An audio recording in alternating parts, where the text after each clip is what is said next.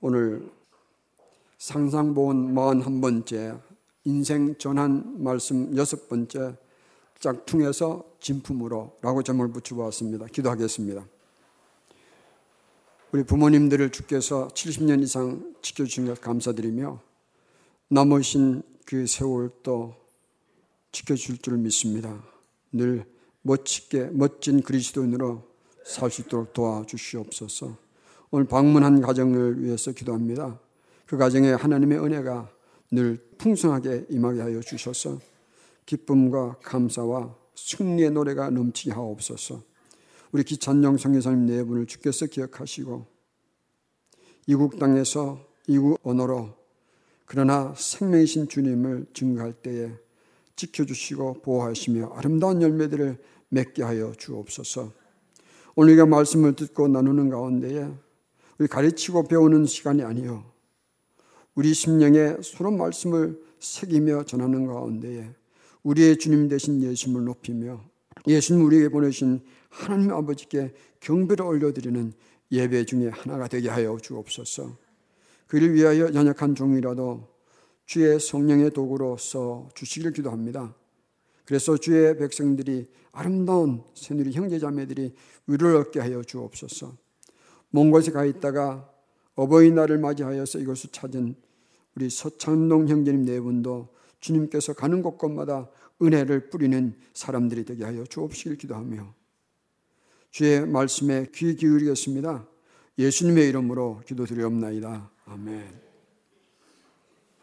한국에서 배운 단어들이 많은데 그 중에 하나가 짝퉁입니다. 찾아보니까 가짜의 속어라고 되어 있습니다. 그러나 가짜보다는 짝퉁이 더 실감 나는 것 같아서 그렇게 제목을 붙였습니다. 짝퉁에서 진품으로. 짝퉁 이야기를 좀 나눠본다면 아마 우리가 짝퉁에 대해서 다 한마디씩 해보며 살았을 것 같아요. 미국에서 예를 들면 이름 난 전자제품이 나오면 3일 후에 짝퉁이 중국 시장에서 팔린다고 말합니다. 더 놀라운 것은 가짜 계란이에요. 저는 가짜 계란 얘기 생각하면 두 가지의 경이로운 사실을 생각합니다. 하나는 계란도 짝퉁을 만들 수 있는 그 기술과 또 하나는 뭐냐면 그렇게 만드는 그 가격이 시장에서 파는 계란 가격보다 낮다는 사실에 저는 경이롭게 생각합니다. 별거 아니라고 생각하시는 것 같은데 저는 그렇게 만드는 것이 어떻게 파는 얼마 안 되는 게 계란값보다 낮으니까 만들어서 파는 거 아니겠습니까? 참 대단하다 생각합니다. 짝퉁 얘기하면 가방이 아마 제일 앞설 거예요. 저는 명품에 대해서 잘 모르는 사람인데도 루이부통에 대해서 좀 압니다. 이 가방에 대해서 몇 가지를 한번 찾아보았습니다. 가방을 잘 분별하는 전문가가 있더라고요. 그 연예인들이 자기 가지고 있는 명품 가방을 갖고 와서 이게 진짜인지 아닌지를 분별받는데 어떤 분들은 가짜라 그러고 어떤 분은 홍콩 명품이라 그러고 가짜기는 하지만 홍콩에서 만든 명품이라고 말합니다. 그러니까 그들은 논란이 내가 진짜인 줄 알았는데 가짜고 판명되니까 그분에게 자기가 자기가 짓는 그 가방을 진단받을 때 다들 긴장해가지고 진짜 가짜인가 어떤 분은 선물 받았는데 그분이 어떻게 나한테 가짜를 선물했는가 그런 말도 하는 분들 있고요. 근데 이 진짜 진품과 명품과 짝퉁을 구별하는 법들이 있더라고요. 그 중에 제가 생각할 때 top 5를 한번 뽑아보았습니다. 여러분 답을 한번 찾아보시면 이게 명품이냐 아니면 짝퉁이냐. 비 오는 날 얘기예요. 잠은, 잠은 달고 계시는 것 같은데 머리에 이거 뜨면 이건 짝퉁. 가짜가 아니고 짝퉁이에요. 그런 가슴에 안고 뛰면 이건 명품. 친구들에게 쉽게 빌려주면 짝퉁, 쉽게 안 빌려주면 이건 명품이에요. 동창회에 챙겨가면 명품, 가족 모임에 들고 가면 이건 짝퉁. 본인이 직접 구입한 것은 명품, 선물 받은 것은 짝퉁이라고 합니다. 마지막으로 새벽 기도 때 챙겨가는 것은 짝퉁. 난 예배 때 들어가는 것은 명품. 웃어주셔서 고맙습니다. 웃긴 재주가 없는 사람이라서 좀 빌려봤는데 웃어주셔서 감사드립니다. 가방뿐만 아니더라고요. 시편의 어느 정비공은 페라리를 자매님 잘 모를지 모르겠지만 4억짜리 자동차를 페라리는 자동차를 짝퉁으로 만들어서 팔았어요. 근데 그건 뭐 너무 큰 물건이니까 사는 사람들도 짝퉁인 줄 알면서 사는 거예요. 4억짜리 그러나 4천만 원에 사고 팔았습니다. 짝퉁인지 알면서 파는 것이 왜 그런가 하면 그거를 그렇게라도 한번 가져보고 싶은 그 욕망 때문이죠. 근데 우리가 짝퉁 물건에서 우리가 속아 삼는 주머니에 좀 충나면 되지만 우리 인생을 충나게 하는 짝퉁에 속으면 큰일 나지 않겠습니까? 오늘은 거짓 선자에 대해서 주님께서 말씀해 주셨습니다. 짝퉁이 통하는 이유가 몇 가지 있는데 첫째는 진짜 진품이 존재하기 때문에 짝퉁이 통하는 거예요. 두 번째는 이 짝퉁이 진짜와 너무 비슷하기 때문에 통하는 겁니다. 세 번째는 그래도 속는 자가 있고 짝퉁이라도 서서 쓰는 사람들이 있기 때문에 통하는 거예요. 거짓 선자들도 동일합니다. 통하니까 거짓 선자들이 일어나는 거예요. 커비 헨슬리라는 분은 목사였습니다. 안수받은 분인데 Universal Life Church라는 교회를 자기가 설립하고 죽을 때까지 그 교회 다니면서 그 교단의 프레젠트, 그러니까 총재 역할을 했습니다. 그는 문맹자였습니다. 그래서 날마다 사람들로 하여금 성경을 읽고 그 읽는 것을 들어서 어, 목회했던 분이에요. 그런데 그분은 약 200만 명에 가까운 사람들에게 안수증을 수여했습니다. 그리고 20불만 내면 DD, Doctor of Divinity, 신학 박사학위를 수여했던 분이에요. 그 숫자가 약 2만 명이 된다고 합니다. 이 가짜이거든요. 이 가짜가 왜 통하는지 아십니까? 그렇게라도 목사 안수증을 받길 원하는 사람이 있었기 때문에 되는 거예요. 20불을 내고도 그 박사학위를 증명서를 가지기 원하는 사람이 있기 때문에 통하는 거예요. 오늘날 거짓 선지자가 왜 통하는가? 쏟고 따르는 사람이 있기 때문에 통하는 겁니다. 오늘 본문에서 예수님께서 말씀하신 이 거짓 선지자의 정체를 한번 살펴보겠습니다. 15절입니다. 거짓 선지자들을 삼가라 양의 옷을 입고 너에게 나오나 속에는 노락질하는 일이라. 겉에는 양의 탈을 쓰고 선한 모습으로 다가오지만 그 속은 일이 같아서 양들을 자신의 배를 채우는 도구로 쓰는 사람들을 말합니다.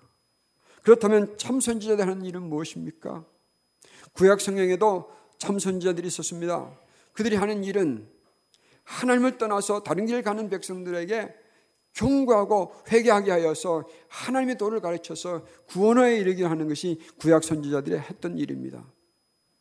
하나님께서 그러나 그 구원의 길을 통해서 온전한 이루기 위해서 메시아 다시 말하면 구절을 보내기도 약속하셨고 선지자들은 그 다시 선지자들은 하는 얘기가 하나님께서 약속하신 그 오시겠다 하는 그 구절을 믿고 기다리라고 말한 것입니다.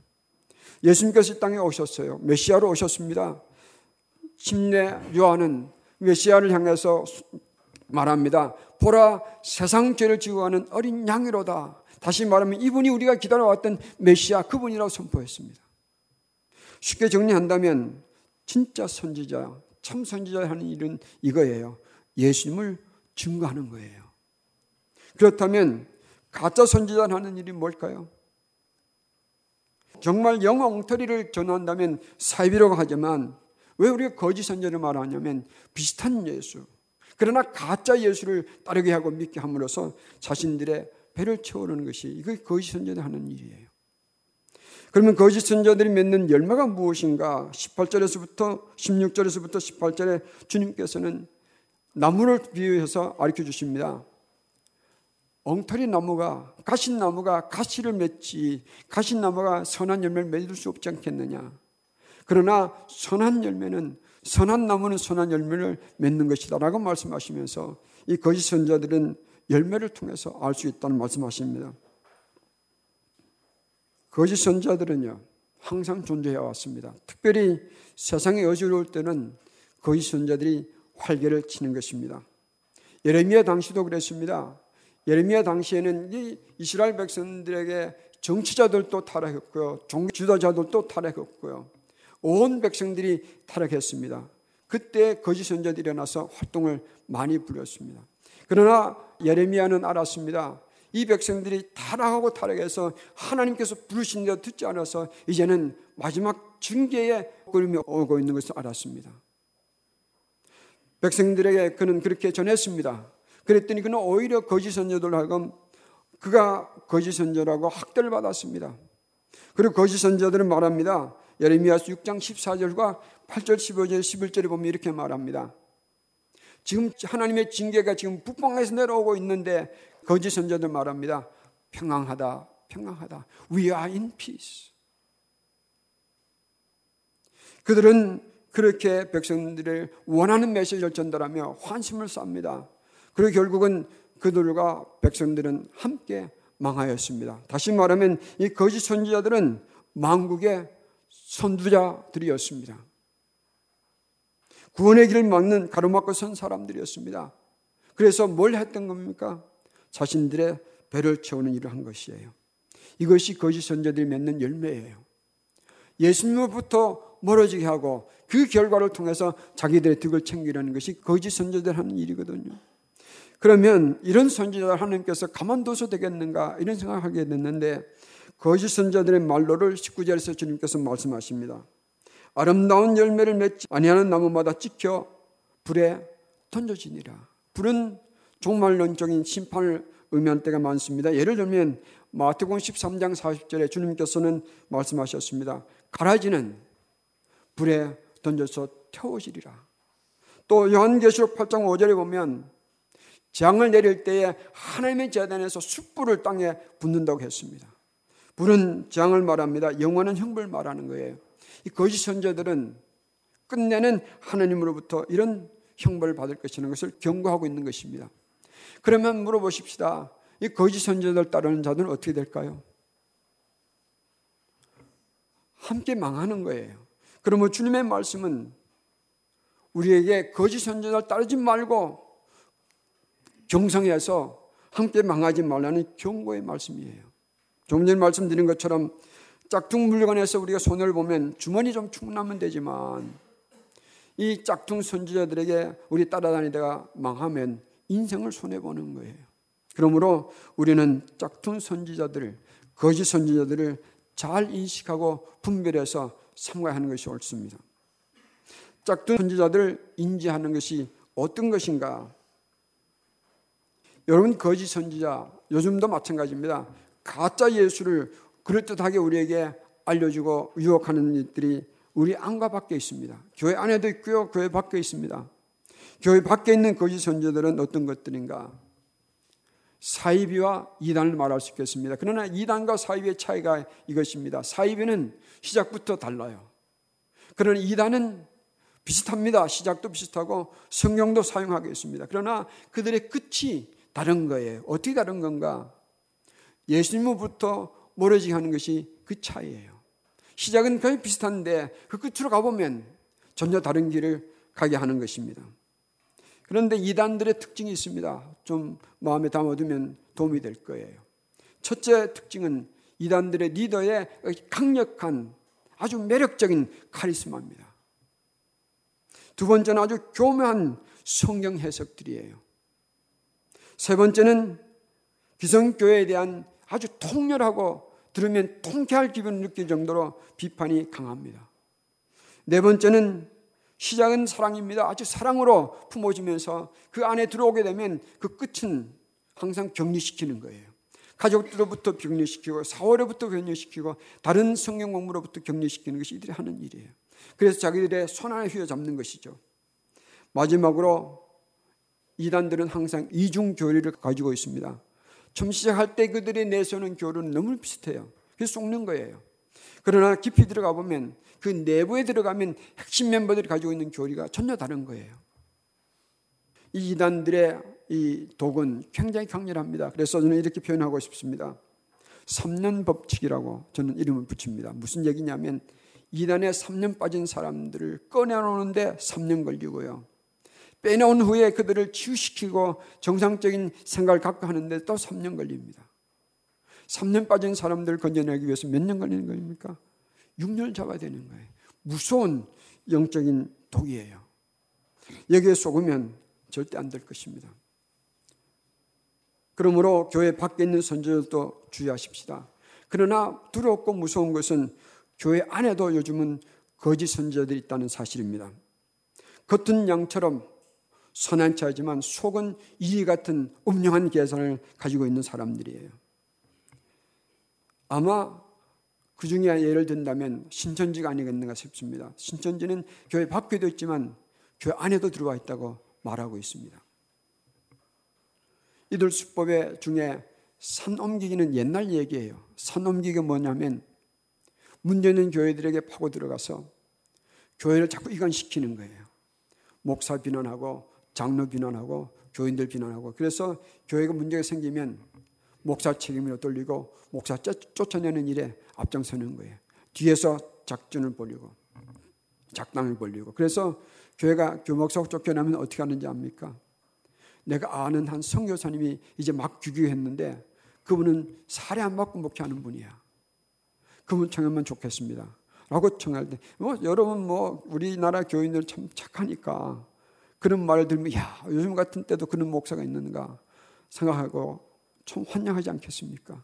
그런데 갔다가 세워놓으면 그 사람들이 신천지 사람들이에요. 목사가 신천지 목사면요, 그 교회는 통째로 넘어가지 않습니까? 그래서 그들은 말하면 산 옮기기 작전이에요. 요즘은 더 교묘해졌습니다. 요즘은 어떻게 하면 어느 교회의 신천지 사람들을 거기서 평생 동안 거기 있도록 만드는 거예요. 자기 정체를 영원히 밝히지 말라고 합니다. 그러면서 그 교회의 정보를 다 빼내서 신천지 알려주는 거예요. 악랄한 사람들입니다. 왜 그런 건가? 자기들의 유익을 채우기 위해서. 한때 교회 내에서는 한국 교회 내에서 가계 저주론이 유행하면서 교회를 못 쓰게, 몸살, 못 살게 굴었습니다. 가계 저주론이 이런 것입니다. 어느 송댁에 문제가 있어서 상담하러 오면요. 그들의, 그, 그들 사람들의 가정을 다 거쳤게 캐묻습니다. 아버지가 술조정이었는가? 그랬습니다. 그러면 바로 이 가계 저주가 당신에게 흐르고 있어. 내게 이혼한 사람이 와서 상담하면 혹시 할아버지가 이혼하지 않았던가? 그렇습니다. 그러면 이혼의 저주가 당신의 가게에 흐르고 있어. 무서운 얘기, 이건 뭐 깊이 시간이 없어서 못하겠지만 이것은 예수님 은혜 안으로 들어간 자들을 은혜 밖을 빼내서 가게 저주 아래로 집어넣는 거예요. 그래서 자기들 따르는 사람들을 만드는 겁니다. 요즘은 또 교회 내에서 은사 사역하는 사람들 중에 다 그렇다는 것을 저는 오해하지 마십시다. 은사란 주님께서 쓰시는 것으로 믿습니다. 그러나 어떤 은사 사역자들은 은연 중에 자신을 드러내고 사람들로 하여금 자기를 따르는 사람들로 그렇게 만들어내는 사람들이 있다면 이것도 거짓 선전들 아니겠나 생각합니다.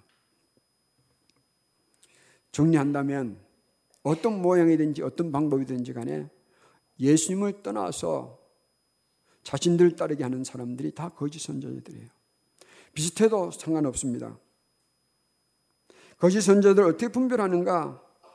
기준은 굉장히 간단합니다. 우리를 하여금 주님께로 가게 한다면, 주님께 향한 믿음을 더하게 한다면, 그건 거짓 선자들 아니에요. 그러나 어떤 모양이든지 주님으로부터 반보라도 옮기라고 한다면, 유혹한다면 그 사람들은 거짓 선자로 보서 좋겠습니다. 가짜 교리, 비슷한 사상, 아주 비슷한 논리를 가지고 우리를 주님으로부터 조금이라도 멀어지게 한다면 그것은 거짓 선자들이거든요. 요한계시록 책을 쥐고 있는데 출판사에서 저한테 권하기를 마지막 신호라는 책을 좀 읽어봐 달라고 말하십니다. 그래서 마지막 신호, 마지막 성도 두 권을 구입해서 읽어보았습니다. 그분이 이렇게 얘기하더라고요. 한국 교회 가정에 이 책 없는 집은 아마 없을 겁니다. 라고 말할 정도로 베스트셀러가 되었던 책이에요. 혹시 읽어보신 분 계세요? 저는 그 책을 읽어보면서 내린 결론이 이거였습니다. 돈 주고 살 만한 책은 절대 아니다. 그 책을 읽으며 시간 보낼 책도 아니다. 그 내용 보면 이런 내용이에요. 쉽게 정리한다면 세계 통합 이론, 음모론을 가지고 여러 가지 조각조각 붙여 모아서 그 책을 읽는 사람들 하여금 소름 끼치는 공포적인 분위기를 말하는 말 공포적인 공포적인 분위기를 만들며 말하는 것이 뭐냐면 그 중에 하나가 뭐, 뭐냐면 베리칩을 받지 말라. 이거 666이다. 라고 말합니다. 혹시 들어보신 분 계세요? 베리칩? 베리칩은 뭐냐면 아주 작은 마이크로칩인데 거기에 환자들의 정보, 뭐 예를 들면 당뇨병이 있는지 없는지 이런 것 정보를 다 집어넣어서 사람 몸에 이마나 아니면 이 손목에 집어넣는 마이크로칩을 말합니다. 그 책에서 이거 받으면 이거 666을 받는 것이다. 라고 말하는 거예요. 666은 뭘 말하면 요한계시록 13장 18절에 나오는 이 짐승의 표라고 말하고 있습니다. 참 어이없는 얘기예요. 조금만 생각해 보면 이게 얼마나 엉터리인지 알 수 있는 거예요. 여러분 물어보십시다. 666을 받았다고 그것이 우리가 아니 죄송합니다. 베리칩을 우리가 받았다고 해서 666 받는 것과 같은 겁니까? 받았다고 어떻게 하면 됩니까? 그럼 우리 손목이나 이마에 집어넣는 거니까 빼내면 되지 않습니까? 빼내면 되지 않습니까? 한때 그 바코드가 666을 했던 사람들이 있었습니다. 그러면서 그, 그분들의 주장은 뭐냐면 이 바코드 666을 회피하려면 어떻게 하면 되는가? 현금을 많이 모아두라. 그러나 현금보다 금이 더 좋다. 그리고 문화가 오염되지 않는 깊은 산속 같은 데서 땅을 마련해두라. 엉터리들이에요. 어떻게 하면 됩니까? 세상에 무슨 일이 생기든지 우리가 할 일은 이거예요. 베리칩을 심을 하든지 말든지 우리가 할 일은 이거입니다. 내 주 예수님을 믿는 거예요. 예수님 향한 믿음의 정죄를 지키면 되는 거예요. 아멘. 참 너무 어이없는 것들입니다. 그런데 왜 이렇게 됐는가? 666에서 좀 이어가겠습니다. 666의 의미는요, 물질적 것이 절대 아니에요. 666은 뭘 말하는가 하면 666은 지금도 존재하는 거거든요. 정념이 이렇습니다. 이 세상에 사는 우리의 생명을 위하여, 이 세상에 사는 삶을 위하여 예수님을 부인하고 대신에 하나님을 대적하는 자를 따르겠다고 맹세하는 것, 약속하는 것, 다른 결정을 하는 것, 그 모든 것이 666이에요. 그런데 이런 책은 마치 그 영적인 그 가치를 물질적인 가치로 그 천락시키는 거예요. 절대 아닙니다. 우리가 생각해 보십시다. 누가 만약에 너희가 이 회사에 취직하고 생활하려면 너가 믿는 예수님을 부인하라. 그래야만 우리 회사에 취직시키겠다. 어떻게 하시겠습니까? 내가 먹고 사는 일 때문에 아니면 거기 명예가 있기 때문에 아니면 돈을 많이 주기 때문에 그것을 취한다면 바로 666을 받는 거예요. 그러나 아무리 유혹해도 내가 예수님을 부인할 수는 없다라고 말하면서 예수님을 부인하지, 부인하는 하기보다는 난 이름에서 취직하지 않는 것이 낫겠다 말한다면 그 육령을 거부하는 거예요. 그런데 왜 이런 책이 통하는지 아십니까? 처음부터 끝까지 거짓말만 했다면 뭐 다 알 텐데 이 책을 쓰면서 군데 군데 군데 곳곳에서 성경 말씀을 이렇게 저기에 갖다 붙여 놓는 거예요. 가짜를 진짜와 섞어서 진짜처럼 우리에게 제시하는 거예요. 여기서 속으면 안 되는 것입니다. 오늘 여러분에게 말씀드리고 싶은 것은 우리 주위에 짝퉁들이 너무 많아서 까딱 우리가 정신을 차리지 않으면 우리의 생각과 우리의 마음과 우리의 선택을 예수님으로부터 멀어지게 하는 것이 적지 않다는 것을 말씀드리고 싶습니다. 짝퉁에 속지 마십시다. 어쩌면 우리도 우리 자신에게 속을 수도 있는 거예요. 내 마음속에 짝퉁이 있기 때문에 통하는 거거든요. 내 마음속에 거짓 선자들의 그 마음이 있기 때문에 그들이 속아 넘어가는 거거든요. 우리의 진품은 뭡니까? 우리 진품은 설교 잘하는 이병현 목사 같은 사람입니까? 이 말 한 것은 저는 설교 못하는 목사인 줄잘 알고 있기 때문에 하는 말이에요. 그렇죠. 우리 자매님 누구라고 했습니까? 예수님밖에 없는 거예요. 주님께서는 이 말씀하는 거예요. 너희 거짓 선자를 삼가라. 너희들을 어떻게 하든지 나로부터 멀어지게 하는 것들을 속지 말고 담지도 말고 행하지도 말고 너에게 진짜는 나다 그 말씀이에요. 우리가 짝퉁 인생을 살지 않고 진품 인생을 살려면요. 첫째는 거짓 선자들 삼갈 것입니다. 주님께서 말씀하셨습니다. 지난주에 우리 말씀 나눴죠. 좁은 문은 왜 좁다고 그랬습니까? 외문, 한 문밖에 없기 때문에 좁다고 했습니다. 그것은 그러나 통큰 선택으로 말씀드렸고, 좁은 길은 외길이기 때문에 좁지만 그 길은 통큰 길이라고 말씀드렸습니다. 그러니 거짓 선자들은 말합니다. 아니다. 그게 아니야. 여기 더 좋은 진짜 길이 있다고 우리를 유혹하는 것이에요. 다른 길이 있다. 한 걸음만 양보하면 되는 건데, 반 번만 양보하면 되지 않겠느냐. 라고 우리를 유혹할 때, 거기는 거짓 선자들의 유혹이 있는 것을 기억하십시다.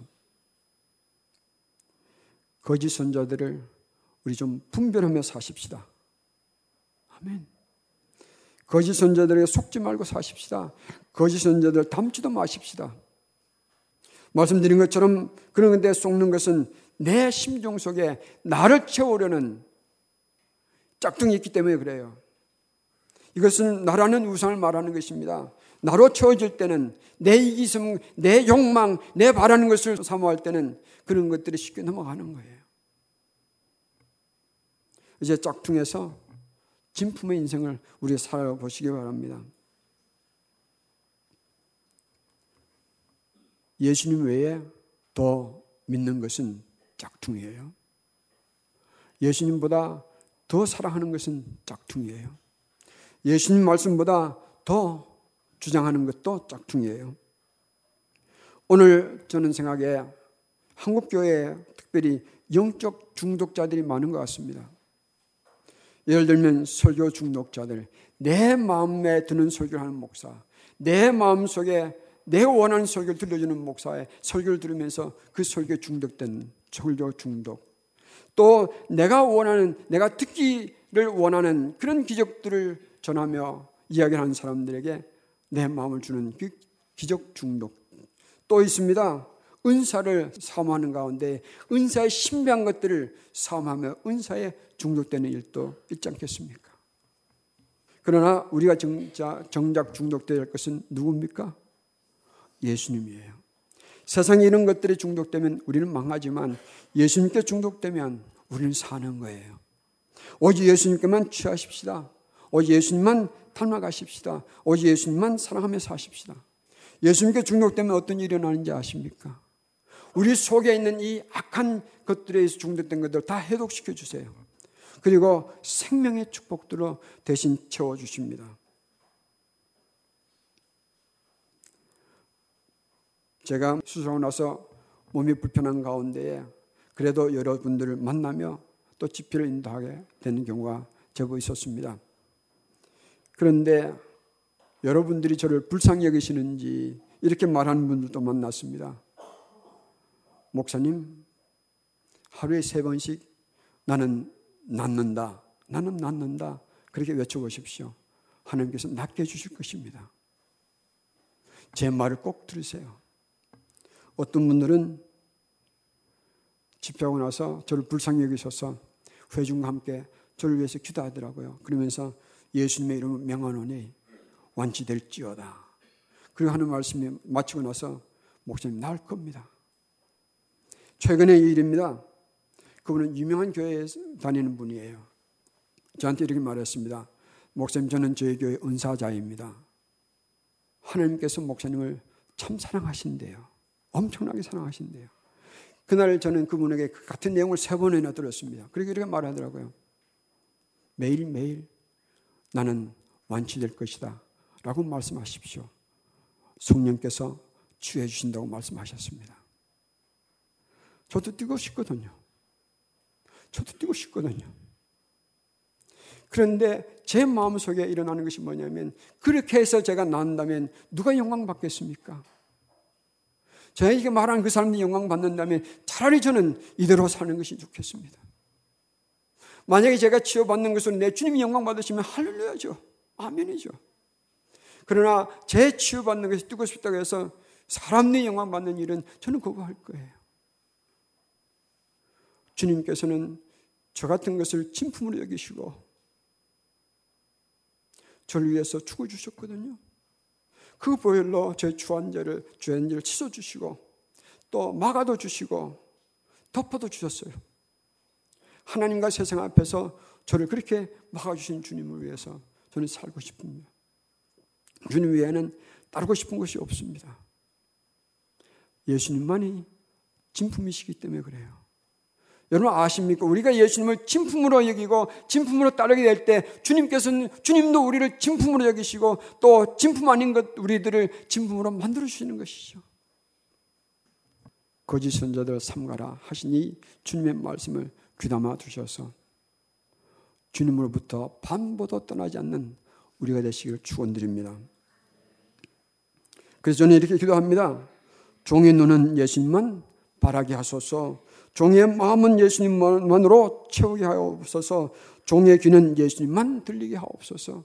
종의 손은 예수님만 꼭 잡게 하옵소서. 종의 입은 예수님만 전하게 하옵소서.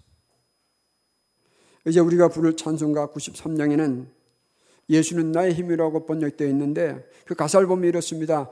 Jesus is all the world to me. 예수님은 내 모든 세상이다.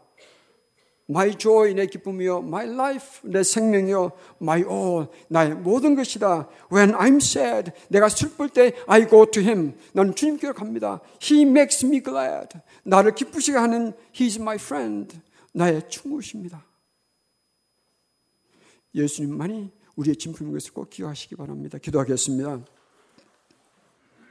이 시간 우리 기도할 때에 혹 예수님보다 더 믿는 것이 있었다면, 예수님보다 더 사랑하는 것이 있었다면, 예수님보다 더, 예수님 말씀보다 더 주장하는 것이 있었다면, 주님 앞에 내려놓고 회개하십시다. 그리고 이제는 오직 예수님만을 내 생명의 진품으로 삼고 따르고 믿겠습니다. 고요하는 시간을 잠시 가지겠습니다.